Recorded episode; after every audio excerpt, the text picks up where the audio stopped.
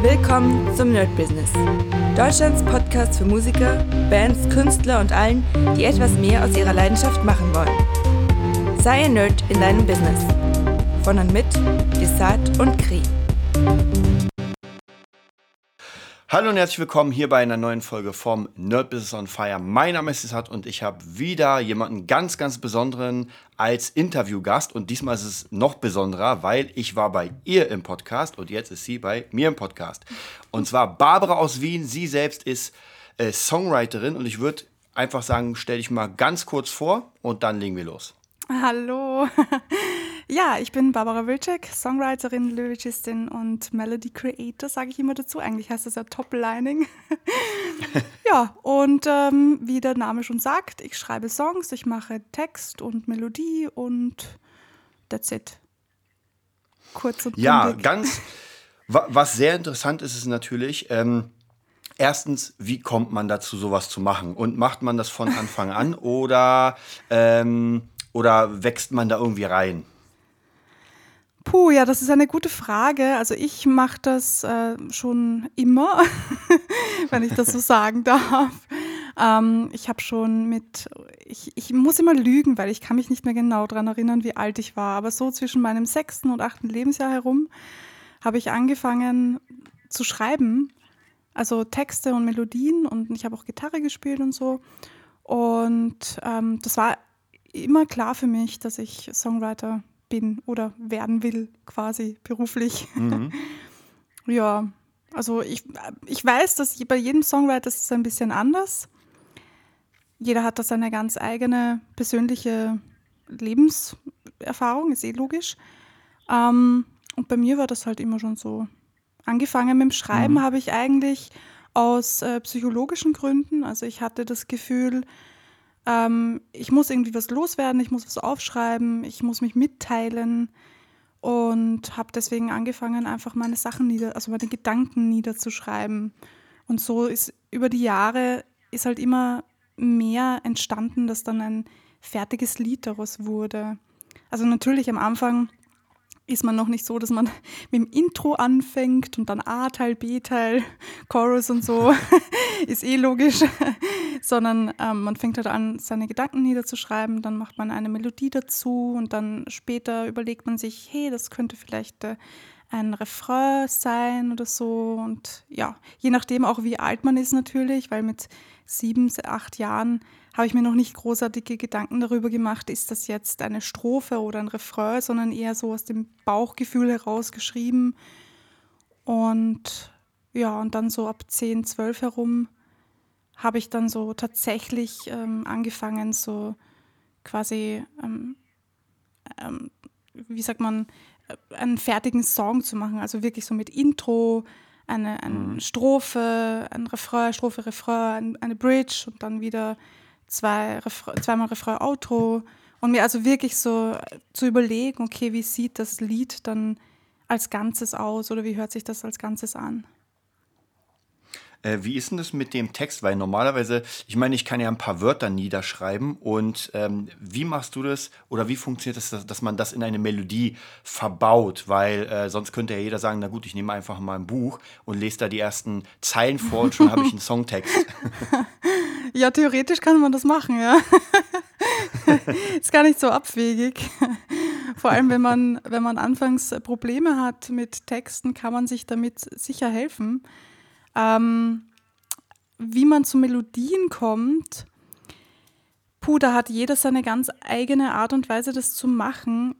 Bei mir ist es meistens so, dass ich schon etwas im Kopf habe. Entweder ich habe einen Text im Kopf oder ich habe schon eine Melodie im Kopf, die jetzt mhm. vielleicht noch nicht so ausgereift ist, aber ein paar Töne, die, die irgendwie zusammen eine schöne Line ergeben und ich mir denke, boah, ähm, das gefällt mir auch gut, da würde ich jetzt gerne einen ganzen Song draus machen, dann ist natürlich die Frage, okay, wie geht es nach dieser Melodielinie quasi weiter? Und ähm, ich persönlich habe mir angewohnt, mich ans Klavier zu setzen und einmal zu checken, okay, was sind das für Töne?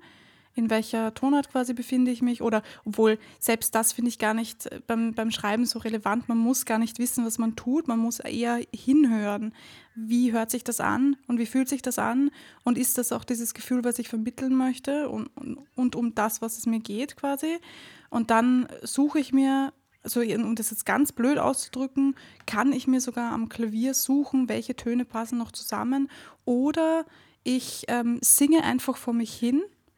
Also wirklich ganz, ganz äh, mhm. blöd gesagt, ich singe einfach vor mich hin und zwar diese Melodie, die mir gefällt, in verschiedenen Variationen und füge dann auch einen Ton hinzu oder nehme einen weg, versuche das irgendwie rhythmisch zu phrasieren und dann kommt man auf Dinge. Also dann kommt man auf seine Melodie.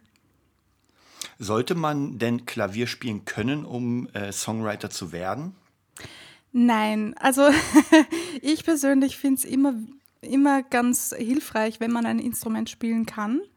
Aber man muss nicht. Also es gibt auch einige Songwriter, die können gar keine Instrumente spielen. Ich weiß zwar nicht genau, wie sie das machen, weil ich, wie gesagt, ich bin das total gewohnt, mich ans Klavier zu setzen oder früher eben an die Gitarre zu setzen. Ähm, deswegen ist das für mich einfach schon so fix verankert. So, wenn ich einen Song schreibe, dann sitze ich fix am Klavier. ähm, aber man braucht es nicht unbedingt, nein. Weil du kannst ja Text und Melodie kann dir ja auch ohne dem einfallen. Und was, was, mhm. was ich wirklich wichtig finde zum Schreiben, ist eher so Stiftpapier oder halt irgendetwas, wo ich das festhalten kann. Ein Handy zum Beispiel, wo ich einen Recorder habe, wo ich mich aufnehmen kann, damit ich das nicht wieder vergesse. Mhm. Mhm. Ähm, in welchem Genre bewegen wir uns denn bei dir? Weil es gibt ja zigtausende Genres und äh, kann man sagen, man ist ein äh, Songwriter für alles oder ist es da doch so, dass man sich spezialisiert? Ähm, na, man spezialisiert sich eigentlich schon auf einen Stil. Ähm, theoretisch kann man schon ähm, einen Song schreiben und ihn dann quasi auf jedem Stil aus ähm, produzieren. Theoretisch, rein theoretisch. ähm, aber natürlich macht es Sinn, wenn du dir im Vorfeld überlegst, äh, was, äh, was ist eigentlich die Musik, die mir gefällt und die ich gerne höre und die ich auch dann schlussendlich schreiben möchte. Also ich befinde mich in, Pop in der Popularmusik, im Popbereich und ähm, habe Jazz studiert und deswegen habe ich auch ein bisschen Jazz-Einflüsse drinnen. Und ja, aber ich improvisiere gerne ein bisschen mit verschiedenen Stilen. Also ich habe auch schon ähm, was in Richtung Musical, also es ist wahrscheinlich eher ein bisschen Filmmusik, aber Musical äh, lastig könnte man sagen. Also so ähm, Kinder, Familienfilm technisch, ähm, mhm. Disney-technisch eher geschrieben. Also sowas habe ich auch schon gemacht. Das sind dann aber Sachen, die einfach aus mir herauskommen, die ja die jetzt nicht, ich setze mich hin und schreibe jetzt für einen Film eine, eine, einen, einen Song, sondern es passiert dann einfach, wenn ich mich mhm. auswärts von meinem normalen Genre quasi bewege. Und da ich ja früher auch sehr viel Musical gehört habe und mir sehr viele Disney-Filme reingezogen habe, ähm, ist das dann irgendwie in einem. Da hat man schon das Gefühl für, okay, wie klingen da Melodien, wie klingen da, äh, wie sind die Akkordfolgen und so. Hm. Wie, wie ist denn das? Ähm, die Frage ist ja sowieso bei Musikern immer, wie kommt man an seinen Job? Und gerade, glaube ich, als ähm, Songwriter ist es wahrscheinlich schwieriger, weil wenn man ein Gitarrist ist, dann spielt man Gitarre und sagt, ey, ich kann Gitarre. Wenn man ein Schlagzeuger ist, dann spielt man ein Schlagzeug. Und da ist es ja ein bisschen anders, weil man kann ja theoretisch auch seine eigenen Sachen rausbringen, aber normalerweise ist es ja gängig, dass man eher so Demos aufnimmt. Und äh, du kannst mhm. ja singen ähm. Das ist wahrscheinlich vom Vorteil, oder dass man seine eigenen Produktionen oder seine eigenen Ideen selbst einsingen kann. Und es gibt ja auch Songwriter, die gar nicht singen können, die haben dann ein größeres Problem. Mhm. Wie war die Frage jetzt nochmal? Entschuldige. ähm, also wie, wie, man, wie man so ein bisschen äh, da reinkommt in, diese, in dieses äh, ja, Booking, wie, wie man da überhaupt Leute kennenlernt, für die man dann schreibt. Ach so, ja. Ja, das ist unterschiedlich. Also bei mir ist es über, über Freunde, über Bekanntschaften einfach. Die Leute hören, dass ich was mache und kontaktieren mich. Oder die meisten Songwriter sind ähm, bei einem Label, zum Beispiel Sony. Ähm, es ist unterschiedlich. Also man ist meistens nicht nur Songwriter, sondern man macht halt viele Dinge und das Songwriting begleitet einem. So in meinem Fall, ich habe meine eigene, also ich bin unter meinem Namen auch bekannt und, und veröffentliche auch unter meinem Namen meine eigenen Sachen auch. Und mhm. dadurch kennen halt Leute, also dadurch kennt man mich quasi, wenn man sich meine Musik anhört, kennt man mich vielleicht oder auch nicht. und ähm, dann weiß man, okay, gut, ich schreibe alles selber und kann mich kontaktieren und fragen, okay, ähm, würdest du was für mich schreiben? Also so hat das zumindest bei mir angefangen. Ich wurde von einem Kollegen gefragt, äh, würdest du einen Text für meinen Song schreiben? Und das habe ich dann gemacht und da habe ich gemerkt, okay, wow, das macht mir viel mehr Spaß ähm, als ich dachte an und für sich, auch für andere zu schreiben, wo, wobei ich früher immer gedacht habe, na, für andere schreiben, na, das sind ja meine, meine Emotionen, meine Gefühle, die kann ich doch nicht hergeben, ja. Aber ähm, wenn das dann wirklich konkret angefragt wird, so, ja, ich habe da einen Song oder ich würde gerne einen Song haben und ich suche das und dieses oder jenes und ähm, dann, dann ist das überhaupt kein Problem, macht sehr viel Spaß und so kommt man dann quasi drauf, also zu seinen Aufträgen. Sind es dann, sind's dann meistens so Texte, die schon halbwegs da sind oder kommen dann die Leute sagen, ey, ich habe jetzt hier vielleicht eine Melodie oder ich will in diesem Style etwas haben und ich brauche was, zum Beispiel Herzschmerz oder es soll lustig sein mhm. oder Party? Ja, also ähm, das macht auch jeder anders, aber ich mache das so, dass ich mich mit den ähm, Betroffenen quasi zusammensetze und nachfrage. Also das, das mhm. ist quasi wie wie eine psychologische Stunde eigentlich. und das ist jetzt ganz blöd auszudrücken.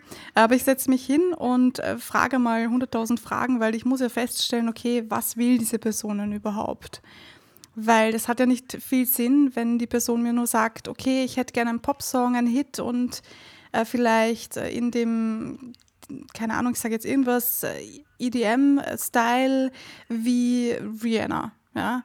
Dann ja. sage ich, okay, Schön, aber was ist das Thema? Über was willst du singen? Um was geht es dir genau? Hast du vielleicht persönliche Erfahrungen? Gibt es ein bestimmtes, eine bestimmte Erfahrung vielleicht, die du gemacht hast, worum es dir geht, die du gerne als Song quasi präsentieren möchtest? Also es ist, Songwriting ist etwas sehr Persönliches, weil ich ganz tief in Emotionen grabe. Und deshalb ähm, ist eben das auch ganz wichtig, dass ich mich hinsetze und vorher bespreche, was genau wollen die Leute? Was ist das Ziel? Was wollen sie vermitteln? Welche Gefühle sollen rüberkommen? Und dann natürlich schauen, okay, wie spricht die Person? Wie gibt sich diese Person? Wie verhält sie sich? Und dann ein großes Ganzes quasi zu machen. Weil ich möchte ja auch in einer Art und Weise schreiben, die authentisch für die Person ist. Mhm. Gibt es da auch ähm, Leute oder, oder Songs, wo du sagst, da komme ich einfach nicht rein? Also die sagen, ich will irgendwie über das Thema und du kriegst einfach nicht das Feeling dafür oder sagst, ey, da fällt mir einfach nichts ein oder kriegt man dann immer irgendwie was hin?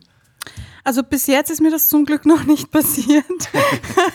Aber es gibt natürlich schon Anfragen, ähm, die ich gleich abweisen muss, weil die einfach zu unkonkret sind oder wenn Leute einfach glauben, na ja, ähm, wir kennen uns eh über Facebook oder so, ja, kannst du mir nicht mal einen Hit ah. schreiben? Dann sorry, ja. nein. das ist mein Beruf und das ähm, ist genauso wertvoll wie jede andere Arbeit und ähm, ja, gratis gibt es vielleicht ein Lächeln und ein Händedruck. Aber in, unserer, in unserem System ähm, muss halt jeder mhm. überleben und deshalb ähm, geht es nicht einfach so. Die natürlich, die blocke ich sofort ab. Aber sonst ist mir das mhm. Gott sei Dank noch nicht passiert, dass ich, dass ich. Aber natürlich gibt es, wird sicher mal kommen und ich äh, werde hoffentlich gewappnet sein davor, dass ich vielleicht einmal zu dem Punkt komme, wo ich sage, oh, ich komme irgendwie nicht gerade rein, aber bis jetzt, Gott sei Dank, Klopf auf Holz, ist mir das noch nicht passiert. ähm, wie sieht es denn aus, ähm, so ungefähr? Das ist immer so eine Frage, die, die prekär ist, aber die immer trotzdem wichtig ist. Wo befinden wir uns denn da preislich? Ich meine, klar, wenn man für Lady Gaga schreibt, ist noch ein bisschen was anderes, als wenn man für, für die Dorfjugend schreibt, aber so im, im, im guten Mittelbereich, was, was ist da, was man erwarten kann und für wie viel Leistung? Also, wie, wie wird das überhaupt abgerechnet? Das ist ja eine sehr, sehr kreative Arbeit. Ja, das ist äh, eine gute Frage und ähm, ich muss mich da auch ein bisschen an meine Konkurrenz halten. Also Konkurrenz, ich will es eigentlich gar nicht so sagen. Mhm. Meine, meine Mitarbeiter, naja, also Mitarbeiter sind sie auch nicht. die arbeiten ja nicht für mich, aber ich hoffe, du weißt, was ich meine. Einfach, einfach ja, Leute, ja, die ja, dasselbe natürlich. tun wie ich. Und ähm, die meisten verlangen so 1200 Euro für einen kompletten Song. Mhm. Aber äh, sagen wir, ist es nur der Text dann oder ist dann sozusagen auch die Akkorde drunter und mhm. die Melodie? Ja, das ist schon der, der komplette Song eigentlich. Ich persönlich äh, mache das aber sehr abhängig davon, ähm, wie viel Zeit ich dafür benötige auch. Also nicht nur, es sind mehrere Komponenten. Es ist ja erstens mal die Zeit, ähm, dann natürlich, wie, wie viel Zeit, also da ich mich ja hinsetze mit den Leuten und das bespreche, was sie wollen und so, kommt es wirklich immer ganz drauf an, wie viel Zeit benötigen wir vorher, wie viel Zeit mhm. brauche ich, um, um den Song zu schreiben und wie viel Nachbearbeitung habe ich auch. Weil je nachdem, ähm, wie viel ich dann noch ändern muss, das kostet dann immer extra, das muss man schon dazu sagen. Ja. Aber im Prinzip mache ich mir mit jedem ein, ein Package kann ich mir ausmachen und äh, ja, wir machen uns das quasi mündlich aus, aber so, wenn man jetzt mal so ungefähr ein Gefühl dafür bekommen möchte, so rein Klavier und Gesang, Demo, Band von mir aus gesehen äh, 1200 Euro.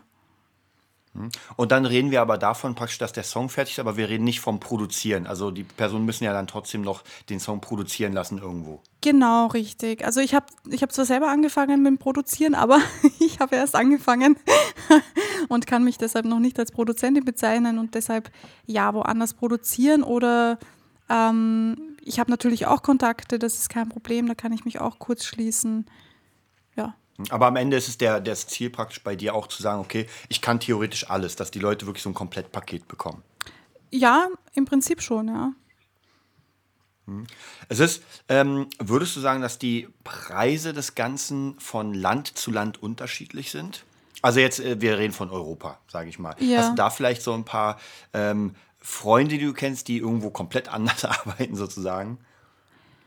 Ähm, das ist eine gute Frage. Ich kann das eigentlich gar nicht so genau beantworten, weil ich nicht so viel Einblick habe darin, wie andere ihre Preise so ähm, in anderen Ländern gestalten. Aber im Prinzip ist meines Wissens nach das jetzt nicht so groß der Unterschied, weil es ja doch international, also Musik, wenn du veröffentlichst, dann ist das auf Spotify, das kann man überall hören, länderunabhängig mhm. und deshalb rein theoretisch wage ich mich jetzt zu sagen, ich glaube, da ist der Unterschied nicht so groß.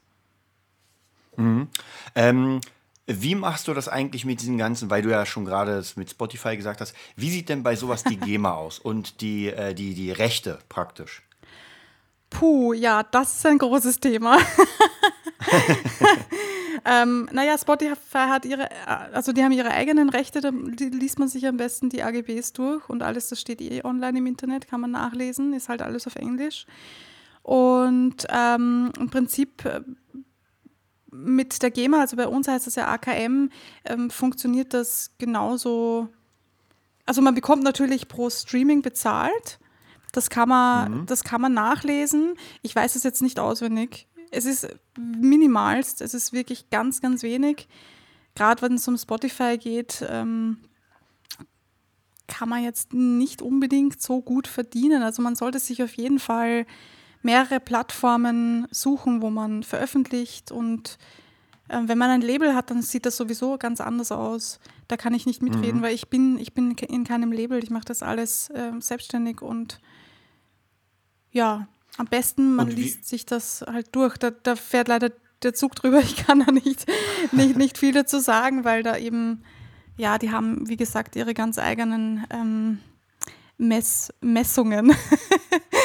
Und wie, wie ist es bei dir selbst, wenn du einen Text abgibst? Also kriegt dann sozusagen äh, der der Käufer die kompletten Rechte an dem Text oder nein, behältst du? Nein, oh nein. Nein, nein, ich bin und bleibe Urheber des Songs, egal ähm, wenn ich das, wenn ich das gebe. Also das mhm. ist bei uns auch österreichisches Gesetz, dass ähm, man quasi ein Lied auch gar nicht her, also ich kann selbst wenn ich wollte meine Rechte nicht abtreten. Mhm. Das ist bei uns zumindest, äh, was ich weiß, verboten oder zumindest geht das nicht ähm, weil ich habe das quasi, ich bin Urheber, ich habe etwas geschaffen und ich werde das auch immer bleiben. In Amerika sieht mhm. das zum Beispiel anders aus, da kannst du deinen dein Song tatsächlich komplett verkaufen, also auch die Urheberrechte verkaufen mhm. und dann bekommst du aber auch nichts mehr dafür. Also das heißt, wenn jemand meinen Song im Radio spielt, mm, dann bekomme ich meine AKM-Gebühren.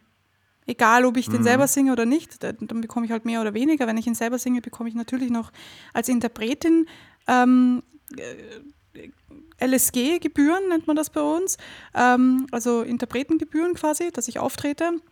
Aber ähm, die AKM-Gebühren, die kriege ich sowieso als Urheber. In mhm. Amerika, wenn ich dann meine, meine Urheberrechte quasi abgetreten habe, bekomme ich gar nichts mehr. Aber da sehen die Preise mhm. dann pro Lied natürlich anders aus, weil wenn ich mein, mein Urheberrecht abgebe, dann befinden, befinden wir uns in viel größeren ähm, Geldbereichen. mhm. ja. ähm, ist es eigentlich, also wenn du, wenn du praktisch schreibst, gibt es trotzdem eine Möglichkeit, wenn du zum Beispiel oder arbeitest auch mal mit anderen zusammen, wo du sagen würdest, okay, jetzt muss ich dann doch was abgeben, weil der Text nicht nur von mir ist oder die Melodie, sondern weil jetzt noch jemand mitgewirkt hat? Ja, also es ist so, ich habe ich hab schon mit anderen Leuten geschrieben, mit anderen Songwritern geschrieben und das, ähm, es hat dann quasi jeder, der mitschreibt, ähm, bei der AKM, wenn er bei der AKM gemeldet ist, bekommt seine Gebühren. Also, mhm. ja, das ist einfach, das wird von der AKM vorgeregelt, also bei der GEMA wird das halt geregelt. Die haben da ihren, ja. ihren, ihren Satz und ähm, da kann man halt auch nicht so viel machen, meines Wissens nach. Da muss man sich einfach informieren, aber da kann man ruhig anrufen. Also wenn man, wenn man Interesse daran hat, äh, ruft dort an, macht euch einen Termin aus. Die sind super nett, alle. Ich bin mir ziemlich sicher, bei der GEMA ist das gleich wie bei der AKM. Die sind äh, extrem nett und freundlich und beraten euch sehr gerne und die erklären euch auch ganz genau, wie das funktioniert. Also wenn ihr, wenn ihr irgendwie wissen wollt, ähm, wie ist da die prozentuelle Aufteilung, dann ruft dort an und macht euch den Termin aus, weil das lohnt sich auf jeden Fall. Ja. Mhm.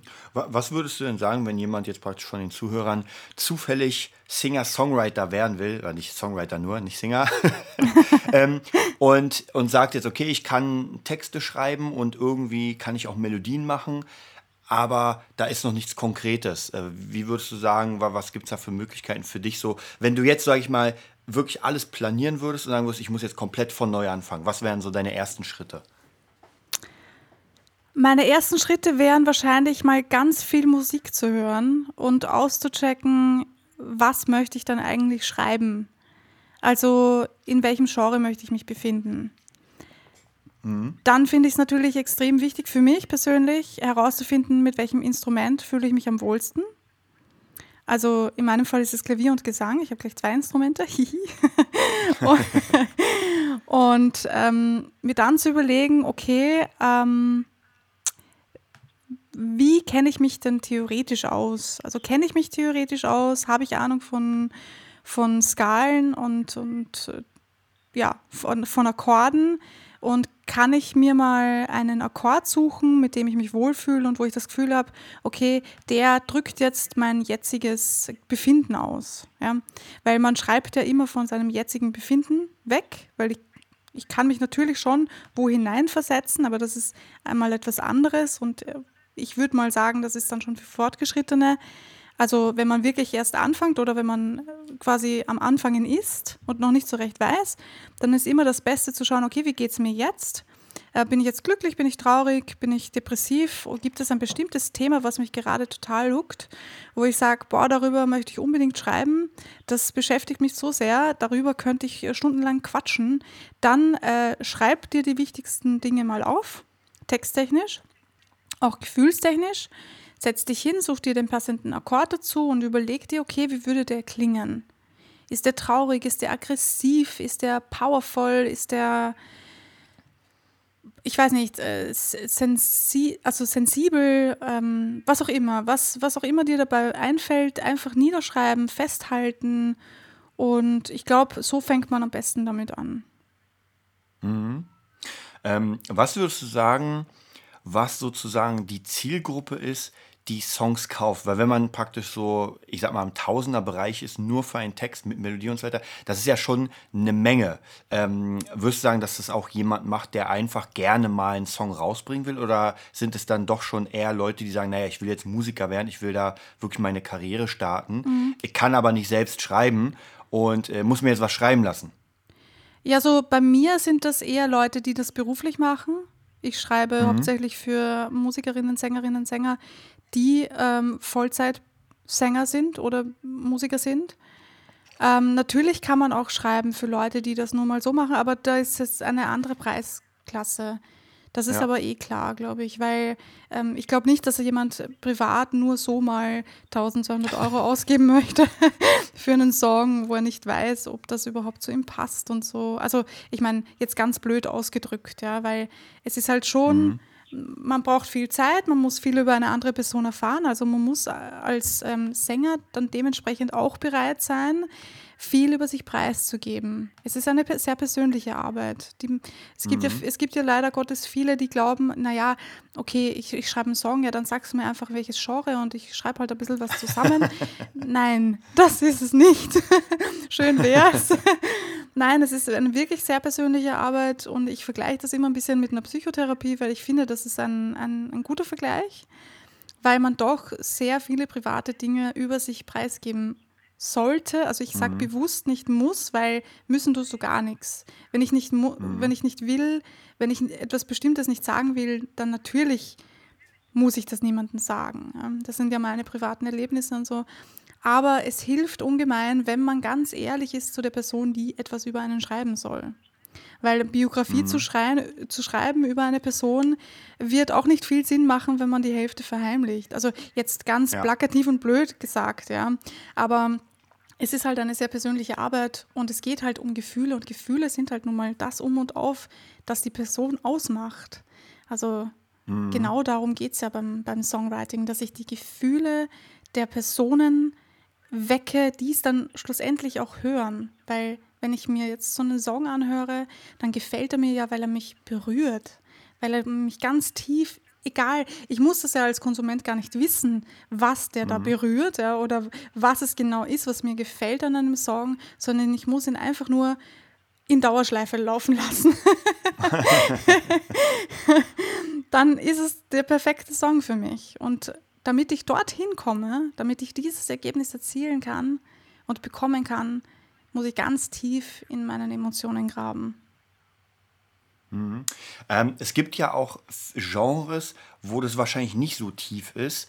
Ähm, schreibst oder würdest du auch sowas ein, wenn man zum Beispiel den ganz klassischen Schlager nimmt und zwar wirklich den ganz Plattenschlager oder vielleicht sogar so Ballermann-Mucke?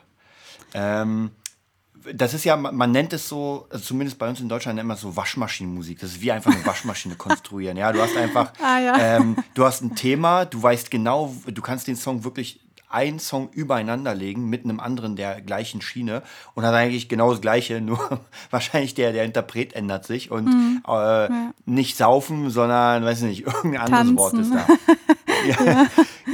Genau, was hältst du denn von dieser Art vom, vom Writing und wäre das was jemals für dich oder würdest du sagen, mh, schwierig?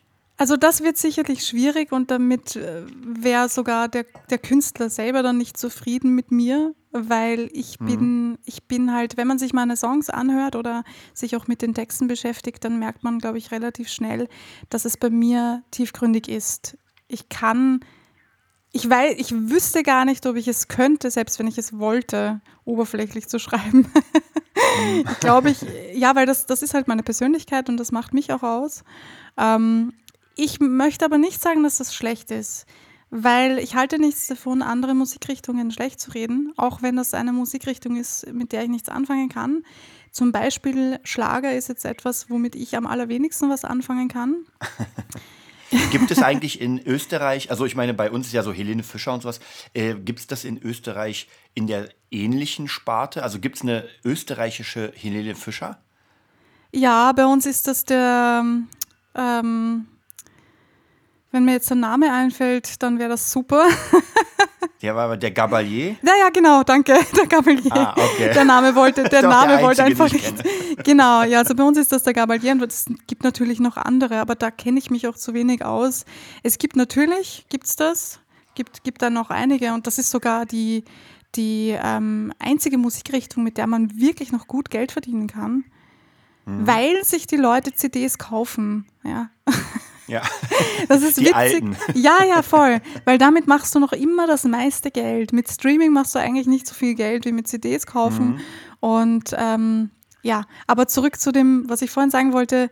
Ähm, ich würde niemals etwas Schlechtes wie zum Beispiel zu Schlager sagen, auch wenn das quasi nicht mein, meine Musikrichtung ist und ich auch jetzt nicht so viel davon halte, aber trotzdem ist das Musik und trotzdem setzen sich da Leute hin und arbeiten und denken sich was dabei und machen was.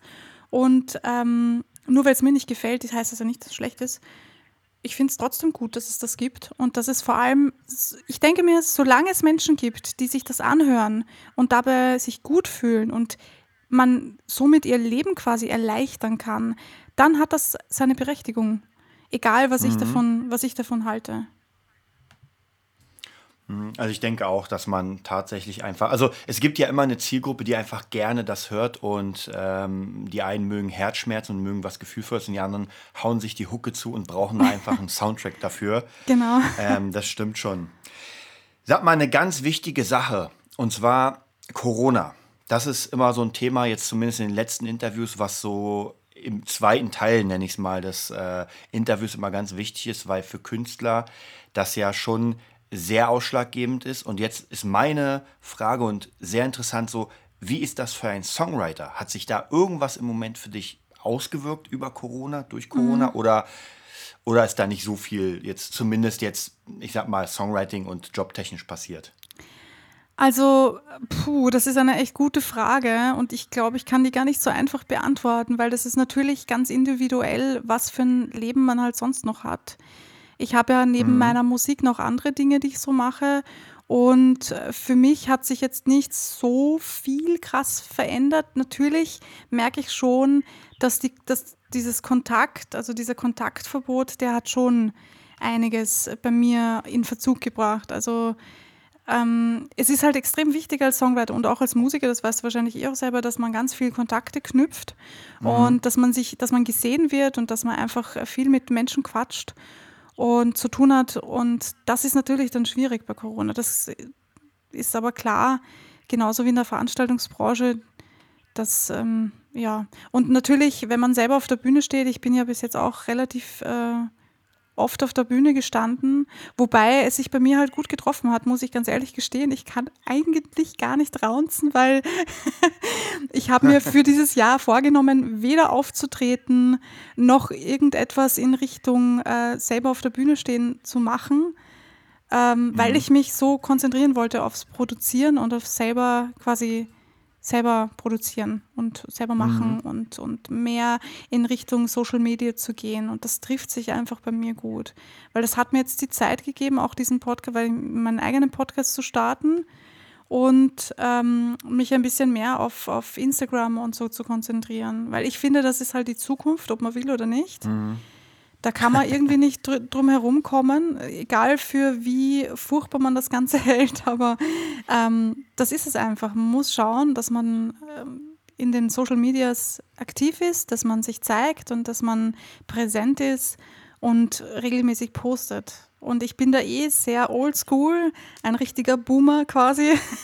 und und ähm, bin froh deshalb, dass da die Corona-Phase gekommen ist, weil das hat mir quasi die, die, quasi die Zeit gegeben, die ich gebraucht habe, um da hineinzuwachsen. Also ich wachse ja immer weiter und auch alle anderen wachsen immer weiter. Wir, wir bleiben ja Gott sei Dank nie stehen in unserer persönlichen Entwicklung. Und deshalb ähm, sehe ich das positiv. Also praktisch würdest du da sagen, da hat sich jetzt nicht so extrem viel, bis auf ein paar Kleinigkeiten. Also bei manchen Künstlern ist ja natürlich, dass alles weggefallen ist und wenn Mhm. Ja, du nur natürlich, live, ja. Genau. dann wird es natürlich. Ähm, wie ist das eigentlich, weil ich meine, ähm, bei vielen wird sich das ja erst auswirken, zum Beispiel bei uns ist ja natürlich die GEMA, das heißt, wenn Künstler, für die ich produziert habe, jetzt auftreten, Mhm. das ganze Jahr, dann kriege ich ja am Ende die GEMA. Machst du dir da Sorgen, dass da, weil ich meine, die Künstler ja nicht auftreten, dass da was wegfällt am Ende des Jahres? Oder bei euch Mhm. heißt es ja, wie, wie, wie hieß das, die GEMA? Ja, ähm, AKM heißt das bei uns ja. Ja, Und ja, ähm, ja ich persönlich mache mir da jetzt noch nicht so viele Gedanken. Aber das ist jetzt wahrscheinlich auch, weil ich mich auf andere Dinge fokussiere und mhm. weil ich auch damit jetzt noch nicht so finanziell auch noch nicht so ähm, eingeplant habe. Ich habe einfach andere Dinge einkalkuliert und ja, aber das muss halt jeder für sich selber. Natürlich, ich verstehe das total. Meine Kolleginnen und Kollegen, die kratzen alle schon an den Türen und, und hoffen, dass sie wieder auftreten können. Und ich hoffe das natürlich auch. Und vor, vor allem die Veranstaltungsbranche, die leidet massiv. Also mhm. ich habe erst kürzlich mit, mit einer Kollegin gesprochen, die gesagt hat, sie hat eine Veranstaltungsfirma und da geht gar nichts, massive Einbußen und das tut mir halt volle leid. Mhm. Und ich denke mir, ja, wir müssen irgendwie, wir müssen da was machen, weil äh, auch vom Staat her, also ich weiß nicht, wie das in Deutschland ist, aber bei uns in Österreich ist das eine Katastrophe. Wir werden so alleine gelassen, gerade Kunst und Kultur wird irgendwie nur belächelt und gar nicht ernst genommen. Mhm. Und ich finde gerade da Sorry, aber jeder Mensch hört Radio in dem Moment, wo du die Wohnung ja. verlässt oder das Radio aufdrehst, hörst du Musik. Du, selbst wenn du nicht Musik hören willst, hörst du Musik, weil egal wo du hinkommst, ja. überall läuft das Radio. Wenn du shoppen gehst, wenn du dir neue Schuhe kaufst, da läuft Radio. Da läuft Musik im Hintergrund. Also und das beeinflusst uns und Kunst und Kultur ist nun mal extrem wertvoll und leider wird das gar nicht gesehen und das finde ich extrem schade. Also. Also ich glaube tatsächlich bei uns in Deutschland ist das relativ ähnlich. Also mhm. ähm, es ist so, dass praktisch das Verbot bis zum bis Ende Oktober ist. Jetzt planen natürlich alle danach. Mhm. Aber äh, die Konzepte, die man äh, sozusagen da durchführen müsste, sind sehr, sehr schwierig. Ich habe, glaube ich, von, von einer Künstlerin, ich glaube, es war Lea, ich weiß nicht, ob es die in, in Österreich gibt. Das ist eine deutsche Künstlerin, die ziemlich bekannt ist im Moment, auch so, ich sag mal, Popschlager. Na, vielleicht nicht Popschlager, aber Pop. Mhm. Und äh, das sah sehr, sehr surreal aus, weil das dieses riesige Stadion und alle sind in Reihe und Glied wie so ein Picknick. Also wirklich, jeder hat ein kleines Deckchen und, äh, weiß nicht, zwei Meter Abstand. Und dann hat gerade ein Freund von mir auf einem Elektro-Festival aufgelegt und das sieht auch total. Also normalerweise sind ja diese Festivals, wenn man sich Skrillex oder so anguckt, das sind ja Menschenmassen. Und da ist es so praktisch, man hat so kleine Käfig, so Zäune gebaut, wo die Leute dann in ihren kleinen Mini-Käfigen sind. Immer fünf Mann pro Käfig sozusagen. Und die dürfen dann tanzen. Und das sieht halt okay. alles so ich weiß nicht, also ich war da nicht da, ich weiß nicht, ob das Spaß macht. Auch bei diesen Konzerten, das, äh, auch bei diesen Autokonzerten, so ein, zwei Mal denke ich, ja, kann man machen. Aber siehst du da äh, mhm. eine Zukunft? Boah, ganz hart. Ich habe auch letztens ein, ein Foto gesehen von einem Kollegen, der, der von der Bühne weg das, das Foto gemacht hat in Richtung mhm. Auto. Also alle sind mit, mit dem Auto dort gestanden und ich habe mir gedacht, so Katastrophe also ganz ehrlich, aber das ganze Flair geht verloren, weil du gehst ja auf ein, mhm. auf ein Konzert, weil du den, deinem, deinem Musiker, den du, den du cool findest, oder die Band, die du cool, cool findest, dem willst du ganz nahe kommen. Am besten, man steht noch in der ersten Reihe oder so. Ja.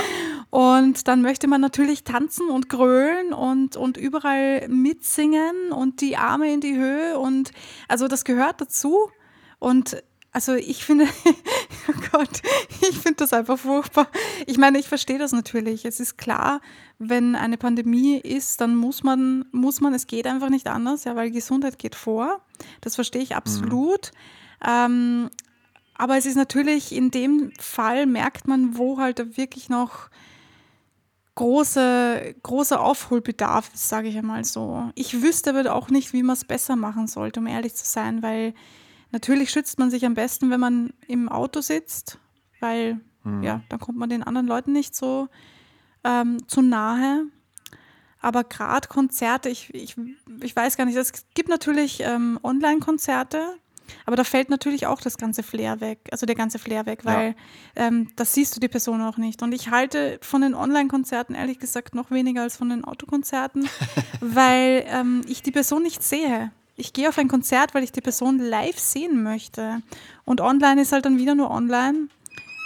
Ähm, ja, das ist ähm, schwierig, das zu beurteilen, weil natürlich in der, in der heutigen Zeit mit, mit Corona ist das echt mhm. schwierig. Ich, Aber du, Aber du bist jetzt kein Fan, der sagen würde, okay, dann äh, ist das halt so und dann gehe ich jetzt so auf die Konzerte. Dass ich sage, okay, entweder bin ich auf dem Deckchen und äh, um mich herum sind fünf Meter Abstand äh, oder im Auto. Naja, doch. Also, wenn das eine Band ist, die es mir wirklich wert ist, natürlich würde ich das machen.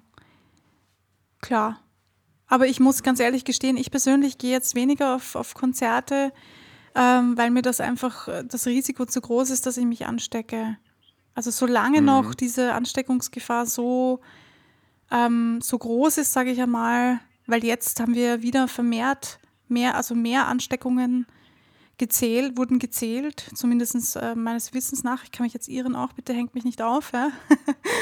ähm, aber solange da die Gefahr noch zu groß ist, dass ich mich anstecke, bleibe ich lieber zu Hause. Ja. Hm. Aber muss jeder für sich selber, muss jeder für sich selber entscheiden. Ja. Hat man, also ist jetzt in Österreich, ich kenne es ja nur von Deutschland, die meisten der Zuhörer sind wahrscheinlich aus Deutschland, aber wie, wie erlebt man das denn in Österreich und zwar gerade als, ähm, als Künstler? Du hast ja schon gesagt, dass da jetzt der Staat nicht so viel hilft. Mhm. Aber ist es da jetzt so, dass es sehr krass ist, dass man sagt, okay, nicht raus, Kneipen alle zu, Geschäfte alle zu und oder hat sich das jetzt wieder ein bisschen gelockert? Nein, das hat sich zum Glück äh, gelockert. Also wir können ähm, essen gehen, es, die Bars sind offen, aber halt nur bis zu einem gewissen Zeitpunkt. Und äh, die, die öffentlichen Verkehrsmittel, die machen halt quasi, ähm, ich glaube, es fahren gar keine Nachtbusse mehr. Ich weiß es gar nicht. Ich weiß nur, letztens war ich in der Nacht unterwegs und normalerweise ist ähm, von Freitag bis Sonntag die U-Bahn fahren, fahren durch bei uns.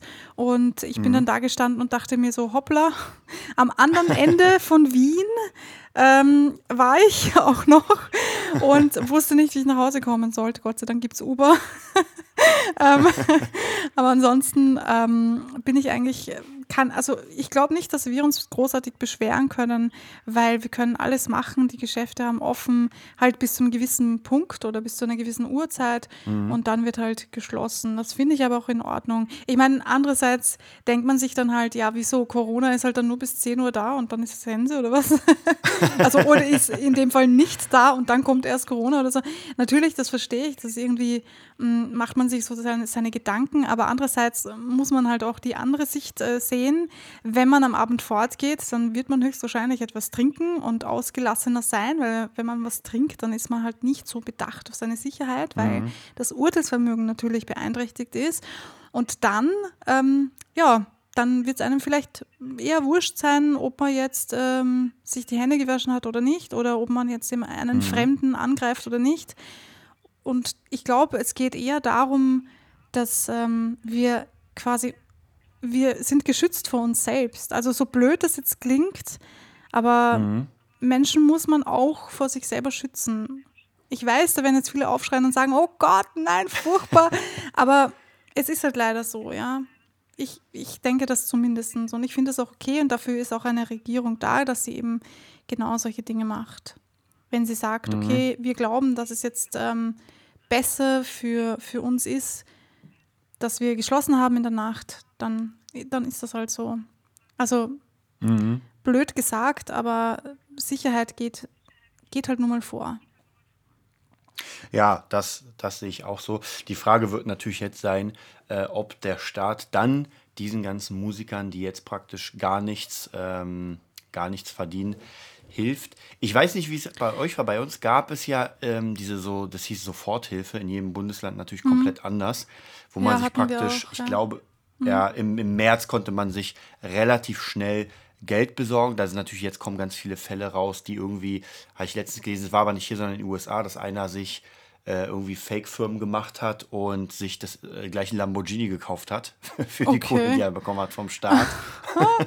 äh, ein anderer hat sich auch ein Auto gekauft, ist dann ins, äh, ins Casino gegangen, hat alles verspielt. also wirklich wow, der Wahnsinn. Okay. Aber ja gut, das sind aber meistens Fälle, die ja sowieso nichts zu verlieren haben. Also wenn du schon sowieso ein Pleitegeier bist, dann denkst du, ey, weißt du was, ich mache mir noch einen geilen Tag mit einem Lambo oder einen geilen Monat und danach geht trotzdem in den Knast. ja. Die wären wahrscheinlich sowieso in den Knast gekommen. ja. ja. ja. Aber äh, war das bei euch so, dass diese Hilfen jetzt irgendwas großartig bewirkt, verändert haben oder war es jetzt nicht wirklich, also hilfreich ist es zwar immer, aber dass es den Kohl nicht dick macht? Puh. Also ich glaube, dass da noch viel, viel, ähm, viel mehr Hilfe sein sollte, auch vor allem finanzielle mhm. Hilfe. Ich, ich sehe das so, dass das viel zu stark vernachlässigt wird. Und ähm, ja, für Firmen wie ähm, bei meiner Familie zum Beispiel, die gar nichts mit Musik zu tun haben, die eine ganz normale IT-Firma haben, die, mhm. ähm, die haben sofort Soforthilfe bekommen, hat bei uns, glaube ich, auch Soforthilfe ge geheißen. Mhm. Und da war das gar kein Problem. Ähm, aber sobald man irgendwie in der Selbstständigkeit drinnen ist und quasi ähm, Dinge belegen oder beweisen muss, dann mhm. sehe ich da schon ziemlich große Probleme, denn ähm, ein, wie soll ich das jetzt sagen? einem System, das äh, Musik schon nicht als Beruf anerkannt, anerkennt, mhm. zu beweisen, dass ich genug Geld verdiene mit der Musik, ist schwierig. Ja, wirklich. Ja. Also, und genau darin sehe ich auch das größte Problem, oder vielleicht nicht das größte Problem, aber ein sehr großes Problem, nämlich, dass Musik nicht nur etwas wert ist, sondern auch als Arbeit gesehen wird. Mhm. Weil wenn ich etwas nicht als Arbeit sehe, dann kann ich ja leicht sagen, ja, wieso, das ist ja eh Hobby und das ist kein Beruf und äh, du verdienst zu wenig, als dass wir das als Beruf sehen oder was auch immer, ja.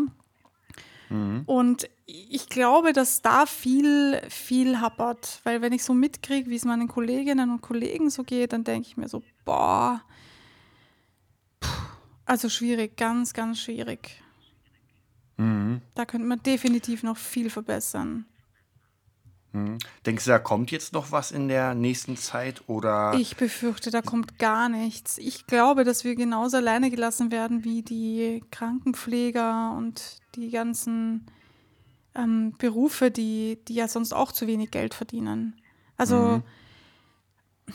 gerade die systemrelevantesten, also eigentlich sind das die systemrelevantesten Berufe, werden am unrelevantesten gesehen.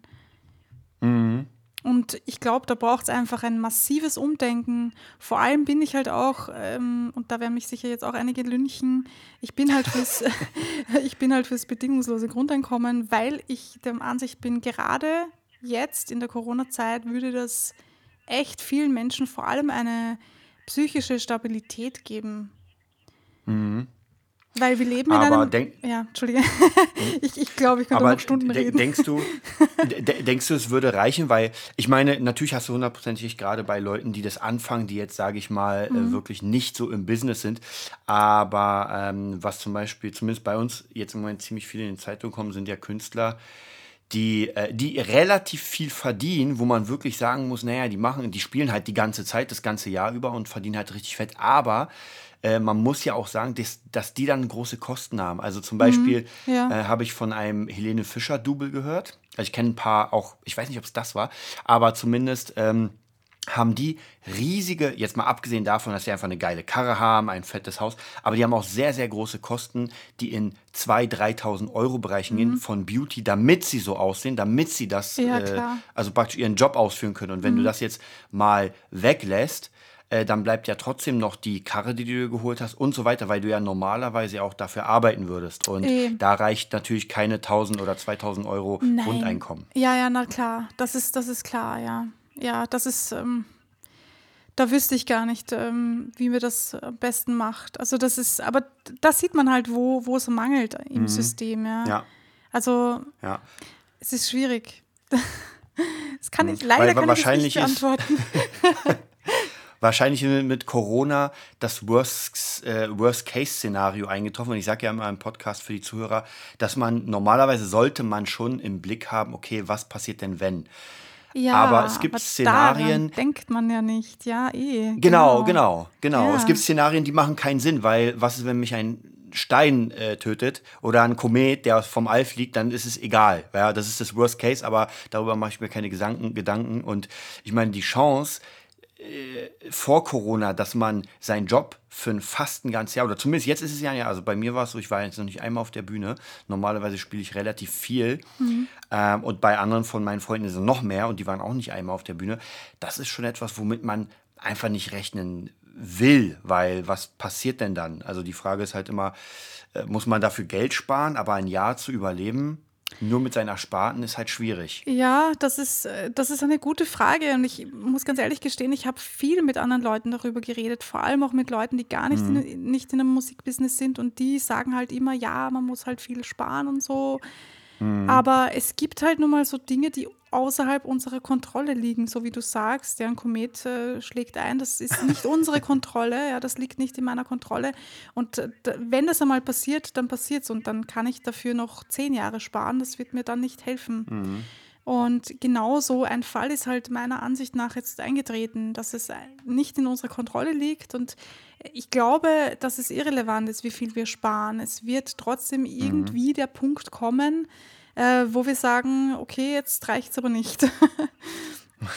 und ähm, ja, das ist schwierig. Also ich glaube, ich glaube nicht, dass es da eine allgemeingültige Antwort dafür gibt, die man, mhm. die, die, die ich, die ich oder irgendjemand geben könnte, weil mhm. es ist schwierig, schon überhaupt mit dieser Situation klarzukommen. Ich glaube, das Wichtigste für, für die Psyche im Allgemeinen ist, dass man sich ähm, nicht entmutigen lässt und dass man halt weiß, okay, wozu, warum man seinen Beruf eigentlich macht.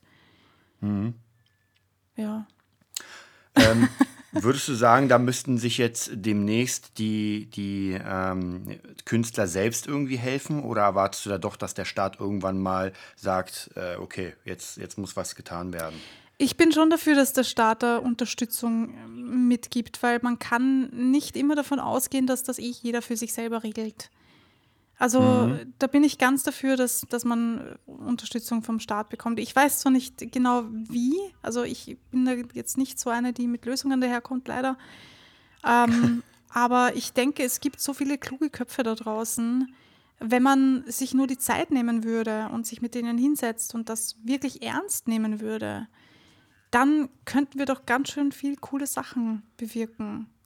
Aber es, mhm. es hapert halt leider viel daran, dass ähm, es nicht ernst, also entweder nicht ernst genommen wird oder dass man sich halt denkt, naja, aber die anderen Sachen sind ja viel wichtiger als Musik, ja. Also, also mhm.